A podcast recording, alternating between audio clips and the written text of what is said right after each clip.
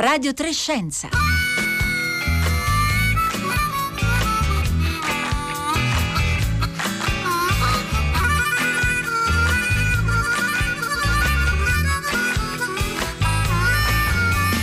Buongiorno, buongiorno a tutti da Roberta Fulci, bentornati a Radio Trescenza, Radio Trescenza che oggi come Radio Tremondo si occupa di pandemia, si occupa del nuovo coronavirus, ma dal punto di vista dei bambini. I bambini e il nuovo coronavirus, i bambini e il contagio a una settimana dalla riapertura delle scuole è un tema che naturalmente interessa molte, moltissime eh, famiglie. Ormai sappiamo, insomma è stato chiaro abbastanza presto che i più piccoli sono fortunatamente meno esposti di noi adulti alle forme più gravi di Covid-19. Allora proveremo a ricapitolare quello che sappiamo, eh, quello che è stato compreso in questi mesi degli effetti del virus sui più giovani e eh, a capire anche che cos'è che, che li protegge e poi ci eh, soffermeremo sulla probabilità dei bambini di contrarre l'infezione e anche quindi di conseguenza di trasmetterla, anche a partire dalle conclusioni di uno studio recente che eh, proviene dalla Corea. Come sempre aspettiamo anche i vostri vostri contributi, i vostri messaggi via sms e via whatsapp per provare a appunto osservare la pandemia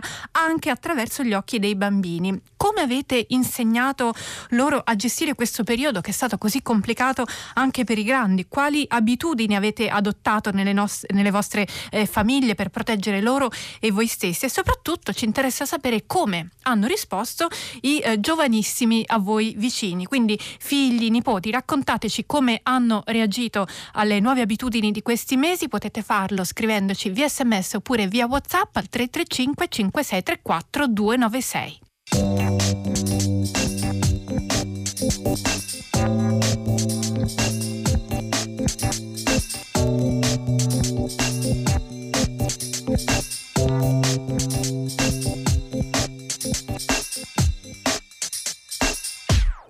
Franca Rusconi, buongiorno. Buongiorno. Buongiorno, grazie, grazie per, per, essere con noi. Epidemiologa, consulente per l'Agenzia regionale di sanità eh, per la regione toscana, si occupa in particolare di epidemiologia per quanto riguarda le malattie respiratorie e lo fa all'ospedale pediatrico Meyer di Firenze. Allora, eh, Franca Rusconi, iniziamo dalle eh, manifestazioni di Covid-19 nei bambini. Poi tra poco mh, mm, inizieremo anche, proveremo a, a, dare qualche dato e qualche numero. Prima di tutto, come si manifesta il nuovo coronavirus nei bambini? Se un bambino è positivo, che cosa gli accade? Che cosa, quali sono le varie possibilità e i vari scenari?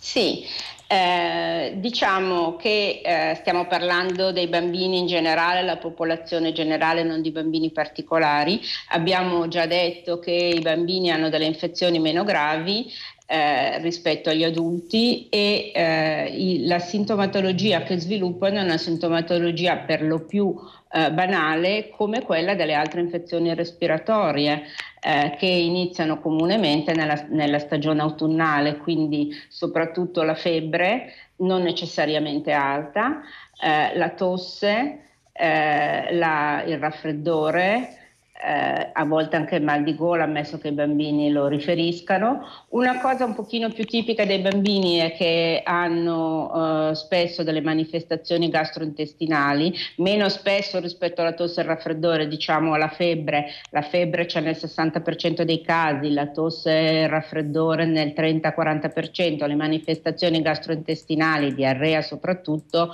nel circa 15%. Eh, e questi sono i sintomi, diciamo, principali, che sono eh, e questo è il problema, eh, molto simili a quelli degli altri virus respiratori che fra un po' faranno il loro ingresso nelle famiglie e nelle scuole. E questo naturalmente eh. crea, insomma, può creare una confusione sicuramente dal punto di vista pratico non facile da, da gestire, parleremo eh, anche di questo. Proviamo a dare qualche dato, Franca Rusconi. Allora, i bambini eh, sono meno esposti, sviluppano la malattia quando la sviluppano in maniera più lieve in generale, ma eh, numericamente che cosa sappiamo? Qua, quanti bambini si ammalano, quanti bambini manifestano sintomi e quanti manifestano i sintomi più seri? Mm-hmm. Eh, allora, numericamente, quanti bambini si ammalano? Se si ammalano, se per si ammalano, intendiamo, hanno dei sintomi eh, abbastanza, de- de- dei sintomi evidenti, diciamo, non gravi, il 5-6% dei bambini nelle casistiche che ci sono, però diciamo che eh, già qua dare dei numeri, io vi do dei numeri ma eh, vi metto anche in guardia sui numeri perché eh, I numeri noi li abbiamo presi eh, da diversi lavori pubblicati in letteratura anche in Italia, accessi al pronto soccorso eh, di bambini eh, con Covid. Eh, e eh, però sono dei numeri che eh, prendiamo da casistiche ospedaliere soprattutto. Più andremo avanti e più vedremo che in realtà i bambini hanno come già eh, questo articolo che lei ha citato della Corea, ma come già si vede anche da un articolo italiano pubblicato su Pediatrics, c'è una certa percentuale di bambini che sono veramente pauci sintomatici, pochissimi sintomi, e ci sono dei bambini che sono addirittura sintomatici. Quindi dire quanti sono i bambini pauci sintomatici? Eh, pochissimi sintomi, solo il raffreddore, solo un po' di mal di testa, solo un po' di febbre, è difficile. Diciamo eh, intorno eh, al 5-6%, non dei bambini, scusi, delle, delle, infezioni da coronavirus sono dovute, sono, si manifestano nei bambini. Eh, quando parliamo di bambini, mm. di chi parliamo esattamente? Di chi parliamo? Allora, eh, certa, buona domanda perché eh, soprattutto nei lavori pubblicati l'età pediatrica e anche di fatto l'età pediatrica va fino a minore di 18 anni. Eh, solo alcuni lavori, quindi stiamo parlando da 0 a 17 anni. Eh, i, eh, è chiaro che quello che la maggioranza del, delle persone vuole sapere si riferisce soprattutto ai bambini piccoli, eh, ai bambini in età prescolare o ai bambini delle prime classi elementari. Eh, ci sono pochi dati scorporati per questi bambini.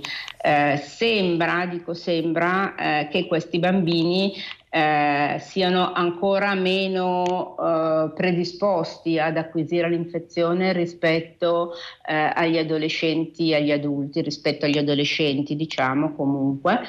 Eh, e, per, e, e, ci sono anche eh, tentati- delle, delle, ipotesi di spiegazione, forse sono anche ormai un po' più che delle ipotesi eh, che ci fanno capire perché, perché il bambino piccolo eh, ha eh, una proteina a cui il coronavirus si attacca per entrare nel corpo umano che è ancora immatura. E quindi il virus eh, diciamo trova, trova la porta d'ingresso chiusa per, per, entrare nelle vie respiratorie del bambino. C'è un messaggio uh, che un... arriva al 335 5634 296 che è troncato a metà, quindi non so chi l'ha firmato, però evidentemente un ascoltatore che insomma in qualche modo ha indovinato, lui ipotizza quale possa essere il motivo mm. di, questa, eh, di questa protezione dei bambini rispetto al nuovo coronavirus e ci scrive proprio forse un sistema immunitario ancora in formazione come quello dei bambini è in grado, scrive l'ascoltatore o ascoltatrice, di produrre una risposta intelligente ed efficace contro il virus. In realtà, insomma, è una sorta di incompletezza di questo sistema che però li favorisce a quanto pare. Esatto, esatto. E anche non solo li favorisce da questo punto di vista, quindi è probabile soprattutto nei bambini più piccoli, perché poi quando parliamo degli adolescenti sono simili ai, ai, agli adulti, no? ai giovani adulti, ma soprattutto nei bambini più piccoli che effettivamente, e questo sembra essere confermato anche dai dati sierologici, proprio si ammalino di meno si ammalino di meno perché il virus, anche i casi asintomatici, cioè il virus abbia più difficoltà a penetrare nelle vie aeree. Poi l'altra, l'altra parte è che eh, c'è un'immunità diversa nel bambino che protegge anche gli organi dai danni provocati dal virus, eh, l'immunità innata. Quindi ci sono tutte e due queste possibili spiegazioni che non sono proprio solo teorie, ci sono degli studi dietro questo. Eh, Franca Rusconi, allora lei ci ha già confermato insomma quanto si dice ormai da mesi i bambini sono un pochino meno eh, esposti rispetto agli adulti, ma anche, hanno anche una probabilità inferiore rispetto agli adulti di contrarre il virus, quindi immaginiamo bambini non necessariamente che sviluppano dei sintomi, bambini semplicemente che risulterebbero positivi se testati. Eh, eh, accade uh-huh. per mhm. loro meno frequentemente degli adulti di diventare positivi, di eh, contrarre l'infezione con o senza sintomi. Eh, questo è difficile da dire perché eh, è difficile da dire e direi che la risposta migliore c'è dai dati sierologici, cioè anche se i dati, cioè dei, del, dallo sviluppo, da quegli studi che sono andati a vedere lo sviluppo di anticorpi eh, in tutta la popolazione, compresi i bambini. Eh, sono degli studi fatti un po' in tutti i paesi europei, ad esempio anche in Italia. I, casi, i, i dati sui bambini sono pochi perché i bambini sono pochi rispetto agli adulti. Diciamo che eh, sicuramente i bambini possono produrre anticorpi anticorpi, che vuol dire che sono venuti in contatto col virus e l'hanno albergato nelle vie aeree.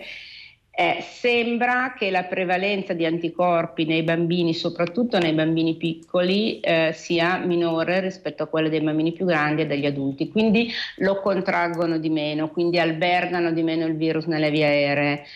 Eh, però sappiamo, lo sappiamo dallo studio che ci ha detto lei prima, citato in Corea, dove da, già da febbraio-marzo facevano il contact tracing, quindi eh, testavano anche i contatti degli infetti, ma lo sappiamo ormai anche dai dati italiani, perché questo si fa anche qui adesso, che eh, non è solo una questione di eh, il bambino acquisisce meno il virus, ma il bambino è spesso asintomatico. Il bambino... Non so se ho risposto. Sì, sì, sì, ha risposto assolutamente per quanto possibile, perché poi naturalmente insomma tenere, tenere monitorare eh, questi numeri è molto difficile come ci mostrano anche gli studi. Lo studio che abbiamo citato è eh, uscito recentemente su Jama, lo trovate anche linkato alla pagina di oggi di Radio Trescenza, viene dalla Corea e come lei diceva poco fa eh, è interessante il fatto che questi bambini che sono stati seguiti eh, da questo studio sono una novantina, non sono tutti bambini ospedalizzati come invece è più facile che magari siano monitorati altrove, ma sono bambini che eh, semplicemente sono stati identificati nel momento in cui magari erano eh, in contatto con altre persone positive, magari non hanno mai avuto sintomi e comunque sono stati monitorati e lo sviluppo de- dei loro sintomi o meno è stato seguito. È questo che rende interessante questo, questo studio. Certo, è quello che rende interessante questo studio perché questa è anche la nostra situazione di adesso. Adesso eh, no, non verranno testati, non vengono di fatto testati più solo i bambini sintomatici, ma vengono testati anche i bambini eh, asintomatici, cioè vengono testati ad esempio in Toscana, non so quanto questo sia riferibile a tutta Italia, da eh, inizio aprile vengono testati tutti i bambini che arrivano in ospedale per altri motivi, quindi sintomatici o meno. Adesso verranno testati sicuramente con l'apertura delle scuole anche contatti di bambini sintomatici problematici. Quindi cosa ci dice questo studio eh, della, della, Corea? Ci dice che eh, i bambini eh, asintomatici sono eh, una eh, porzione rilevante dei bambini che albergano il virus nelle vie aeree. La seconda cosa che eh, ci dice questo studio, che è uno studio che eh, è fatto soprattutto per seguire eh, la ehm, positività del virus nelle vie aeree nel tempo eh, ci dice che eh, i bambini eh, sintomatici con i sintomi gravi o i bambini sintomatici con dei sintomi lievi, che sono quelli che abbiamo detto prima, albergano il virus nelle vie aeree per 18 eh, giorni mediamente, ma anche i bambini asintomatici albergano il virus nelle vie aeree per 14 giorni. Quindi effettivamente anche gli asintomatici, i contatti magari dei bambini malati, eh, o dei genitori malati eh, possono albergare il virus nelle vie aeree. Questo è molto importante sia per la, riapertura delle scuole, per regolarsi su eh, quali sono insomma, gli accorgimenti più importanti da prendere e anche indipendentemente, insomma, perché naturalmente eh, i bambini fanno parte della nostra vita e come tutti insomma, possono essere eh, veicolo di contagio. Noi sappiamo a questo punto se i bambini sono più, meno o altrettanto contagiosi degli adulti, bambini positivi al nuovo coronavirus.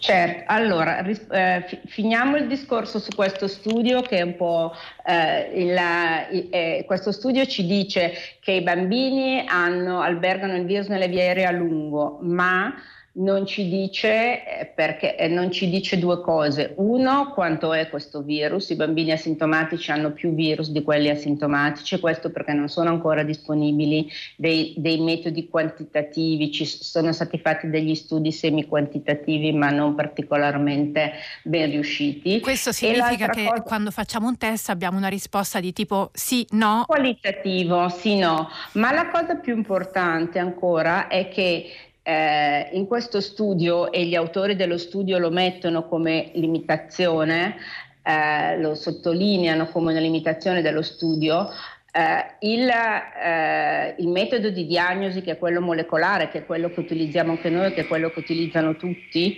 non ci dice se il virus è vivo o, cioè quindi può venire positivo anche se il virus non è più vitale o anche se ci sono solo delle particelle virali. Quindi in sostanza avere una positività per 14 giorni, come negli asintomatici, non vuol dire essere contagiosi per 14 giorni, potrebbe voler dire essere contagiosi per brevissimo tempo o anche non essere contagiosi. Come si fa a sapere se uno è contagioso o no? Eh, questo è più difficile perché eh, tu sei contagioso se trasmetti l'infezione a qualcun altro. E, e, quindi bisogna fare delle indagini epidemiologiche a, a, su, su delle, delle, de, dei numeri abbastanza grossi e ripetendo, uh, facendo dei tamponi, andando a vedere come si sviluppa, se si sviluppa la malattia in tutti i contatti. Questo però non è così facile da fare, questo non l'hanno fatto in Corea, sarà difficile da fare anche per noi perché, perché eh, quando uno, eh, soprattutto per i malati, eh, viene messo in quarantena e quindi è molto difficile eh, seguire la storia naturale quanto infetta gli altri. Eh, però eh, ci sono dei dati a mio, a mio modo di vedere molto interessanti dell'European Center for Disease Control proprio sulla riapertura delle scuole eh, perché loro hanno fatto una survey in tutti i paesi europei, anche alcuni paesi extraeuropei, eh, proprio per vedere se si sviluppavano eh, dei cluster di infezioni all'interno delle scuole. Voi sapete che altri paesi hanno già riaperto le scuole eh, e eh, nonostante che ci fossero eh, dei bambini malati, cioè scoperti con positivi al virus, eh, non in tutte le scuole, si sono circa la metà delle scuole, si sono sviluppate dei cluster, quindi il bambino ha infettato gli altri, il bambino era contagioso e infettato dagli altri bambini. Quando si sono sviluppati, si sono sviluppati in pochi casi, meno di 10 casi. L'unica eccezione è un cluster importante che si è sviluppato in Israele, ma eh, in questo caso importante nel senso che i bambini so, hanno infettato altri bambini, hanno infettato poi a casa probabilmente i genitori, eccetera, ma in un periodo in cui in Israele, eh, anche per questioni di caldo, così si era smesso di utilizzare la mascherina e si era smesso di così non, non si faceva particolarmente caso alla, eh, al distanziamento. Quindi il messaggio finale è questi sono dei dati a mio modo di vedere molto rassicuranti. Eh, e eh, sono dei dati che però ci dicono che probabilmente non succederanno delle grosse epidemie a scuola, non come nei posti di lavoro, come già si sono verificate per gli, per, per gli adulti o in alcuni ristoranti, nelle discoteche, sappiamo benissimo.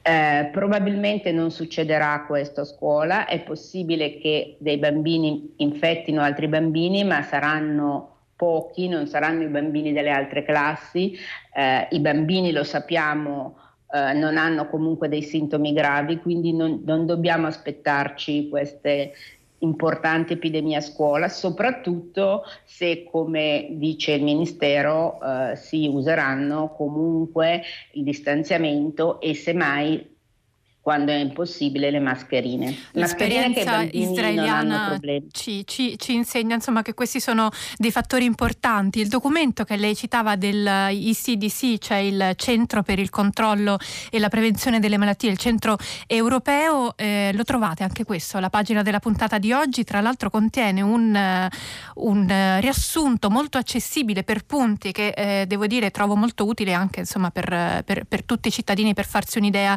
delle conclusioni conclusioni di questo survey che riguarda eh, tanti paesi diversi e quindi so, può senz'altro essere utile eh, anche per noi. Eh, Franca Rosconi, io voglio a questo punto proporle una serie di domande perché ne stanno arrivando veramente tantissime al 335 5634 296, le domande dei nostri ascoltatori, testimonianze, anche eh, racconti, si va da... Mh, mm, una nonna, i miei nipoti di 4 e 8 anni hanno vissuto abbastanza bene la lunga chiusura, sono fortunati, hanno imparato da subito a starnutire nel gomito e a tenere la mascherina, ma sono consapevoli che c'è una malattia in giro.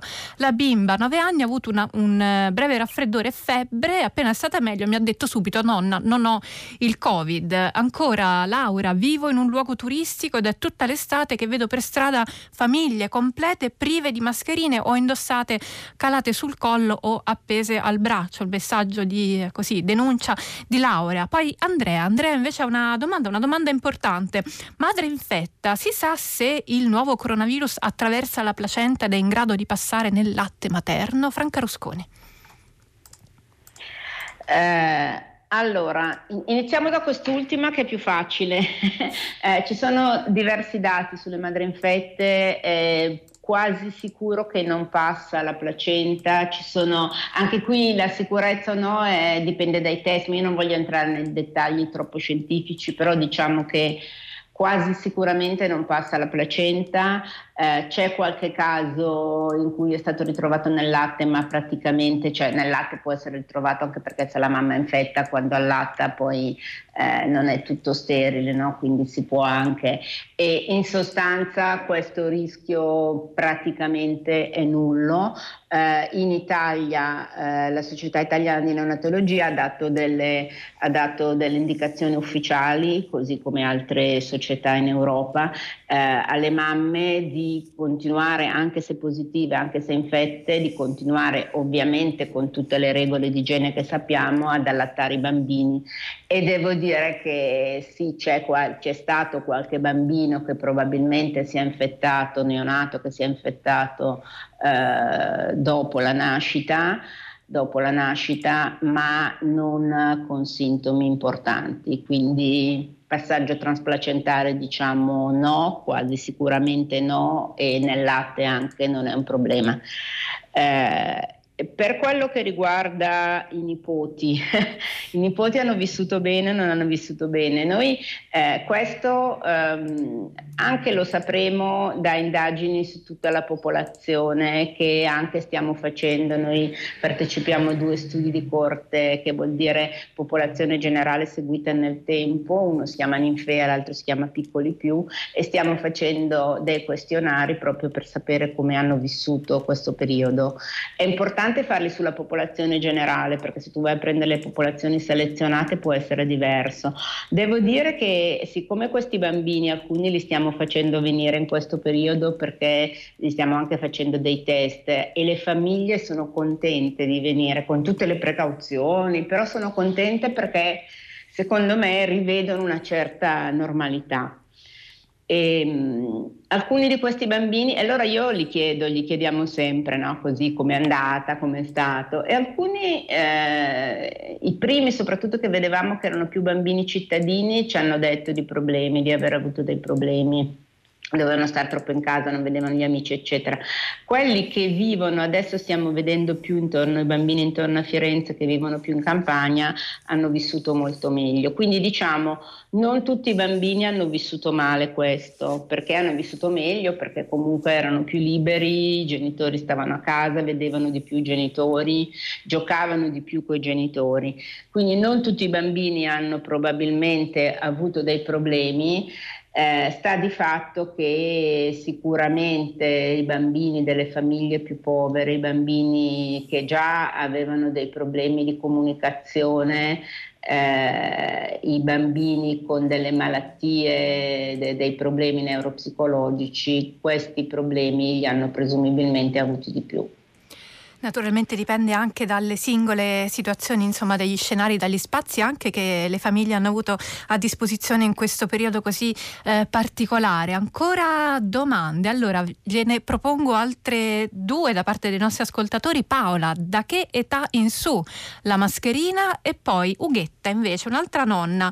Eh, sono una nonna con nipotine piccole che frequentano scuola dell'infanzia e asilo nido. Quando si ammalano mi occupo io di loro come tanti nonni. Come ci dobbiamo comportare. I bambini asintomatici possono passare il virus. Allora, Franca Rusconi. Ma da che età? Allora, la, la mascherina viene, viene, detto di mettere la mascherina nei bambini sopra i sei anni. Eh, io devo dire, devo dire, non è che ci sono delle controindicazioni, no? poi la mascherina non è che va sempre portata, va portata se sei, perlomeno adesso in questa fase, se sei in un luogo chiuso non puoi mantenere il distanziamento, quindi è importante il distanziamento, le goccioline di saliva, che non, il distanziamento che vuol dire goccioline di saliva, questo anche per spiegare ai bambini, no? eh, se tu stai a, a distanza di più di un metro le goccioline di saliva non ti arrivano. Eh, se è chiaro che se tu hai la tosse e raffreddore è più facile, se tu sei asintomatico è chiaro che comunque è meno facile che ti arrivino, che, che espandi goccioline di saliva. Um, devo dire che i bambini, noi eravamo preoccupati dei bambini che dovessero mettere, indossare la mascherina, tutti i bambini che arrivano al Meyer indossano la mascherina per entrare, ma questo voi direte sono bambini malati, ma anche questi bambini che vengono per questi studi che hanno 6-7 anni la indossano assolutamente senza problemi. Secondo me i bambini sono molto più plastici di noi, sono molto più malleabili, imparano velocemente, vedono che tutti portano la mascherina se si porta come si dovrebbe portare in famiglia non hanno particolari problemi. E i nonni eh, che si prendono cura i nonni, invece... I nonni è quello che è, non, eh. non, ci sono delle ricette. Io faccio, così, faccio l'epidemiologa e non faccio il clinico, e, però insomma non, non, mi piace dare delle ricette standard. Diciamo. I nonni è quello che abbiamo detto prima, i bambini effettivamente, soprattutto i bambini piccoli, possono essere asintomatici eh, e quindi albergare il virus nelle vie aeree eh, senza sintomi. Eh, e quindi è possibile che il nonno non lo sappia che questo bambino ha il virus nelle vie aeree. Ora, quindi alcune, se il bambino è sintomatico, io direi che sarebbe meglio che non frequentassi i nonni, anche se magari poi ha, ha, tutto un altro virus. Se il bambino è sintomatico e il nonno non lo sa, io credo che i dati che ci sono fino adesso eh, dicano che è molto poco probabile che i bambini asintomatici, soprattutto i bambini piccoli, siano in grado di infettare, siano contagiosi o siano molto contagiosi. Eh, quindi diciamo che eh, non mi comporterei come se il bambino è malato, anche con sintomi lievi cercherei di evitare il contatto. Eh, e altrimenti comunque cercherei, che non è così indispensabile, eh, perché altri popoli non lo fanno e per un po' di mesi possiamo farlo anche noi, di baciare e abbracciare i bambini, di tenerli comunque eh, però non mi, preoccuperei, non mi preoccuperei più di tanto. Ci, è chiaro che c'è nonno, ancora nonno. un po', ci tratterremo ancora un po' dalle... Eh, sì, dobbiamo, eh, ma non è un caso che altre popolazioni abbiano, non so se lei è mai stata in Giappone, è stata in Giappone è tutta un'altra cosa, no? Non è che tutti si abbracciano, ma non si dà neanche la mano. Eh, però eh, no, volevo anche dire questo, c'è nonno e nonno, cioè come sappiamo non è solo l'età, è una questione di patologie, cioè chi è a rischio, chi è sopra una certa età, ma perché sopra una certa età hai più patologie croniche, quindi queste sono le persone che noi dobbiamo proteggere. Grazie allora Franca Rusconi, epidemiologa all'ospedale pediatrico Meyer di Firenze e cons- eh, consulente per l'Agenzia regionale di sanità per la regione eh, toscana. Io ho solo il tempo per eh, dirvi che torneremo a parlare di bambini e di nuovo coronavirus nella puntata di venerdì con Paolo Conte che dedicherà la diretta appunto di venerdì 11 alla riapertura imminente delle scuole e alle varie strategie messe in campo per arginare il contagio nel contesto eh, scolastico. Siamo arrivati alla fine di questa puntata da Anna Maria Giordano, Simone D'Arrigo, Paolo Conte, Marco Motta e Rossella Panarese. Buona giornata a tutti.